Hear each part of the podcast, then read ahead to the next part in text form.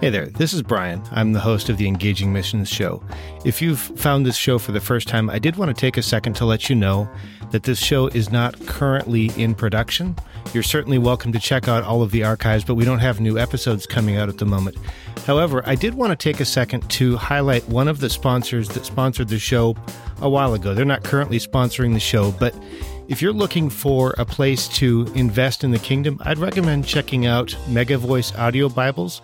You can find them at megavoice.com or you'll find a link in the show notes. And I would encourage you to just check that out and see if maybe that's a fit for your giving. There's no compensation here or anything like that. I just wanted to highlight them. And with that, I'll get you back into the regular program.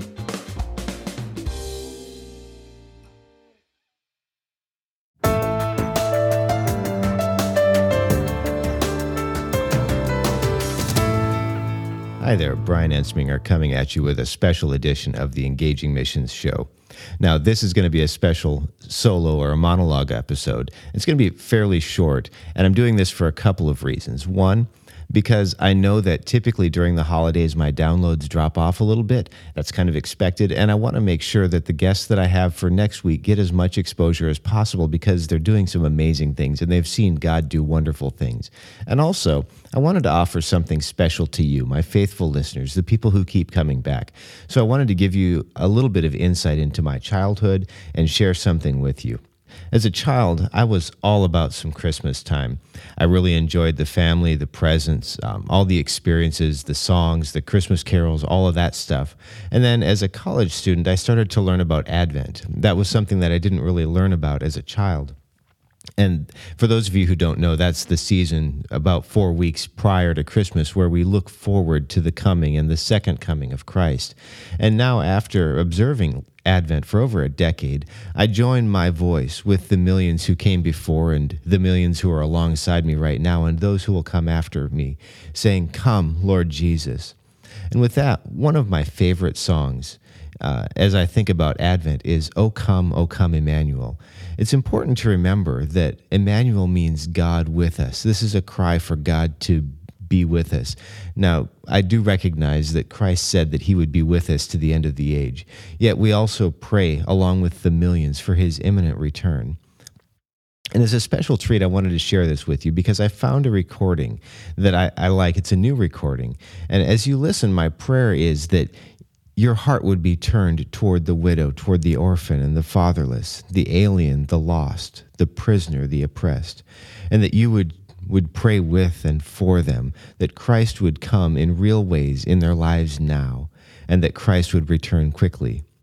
This is O Come, O Come Emmanuel from the album Christmas Carols and Songs. It was record- recorded by Icos David Clifton and the choirs of the Petersburg Cathedral. It's licensed under a Creative Commons Attribution Non Commercial No Derivatives license. I found it on freemusicarchive.org, and you can find full copies of the album on Amazon, Bandcamp, iTunes, and Little Room. I'll have a link for this recording as well as the required license information in the show notes at engagingmissions.com slash advent 2014. Enjoy, and I'll see you next week oh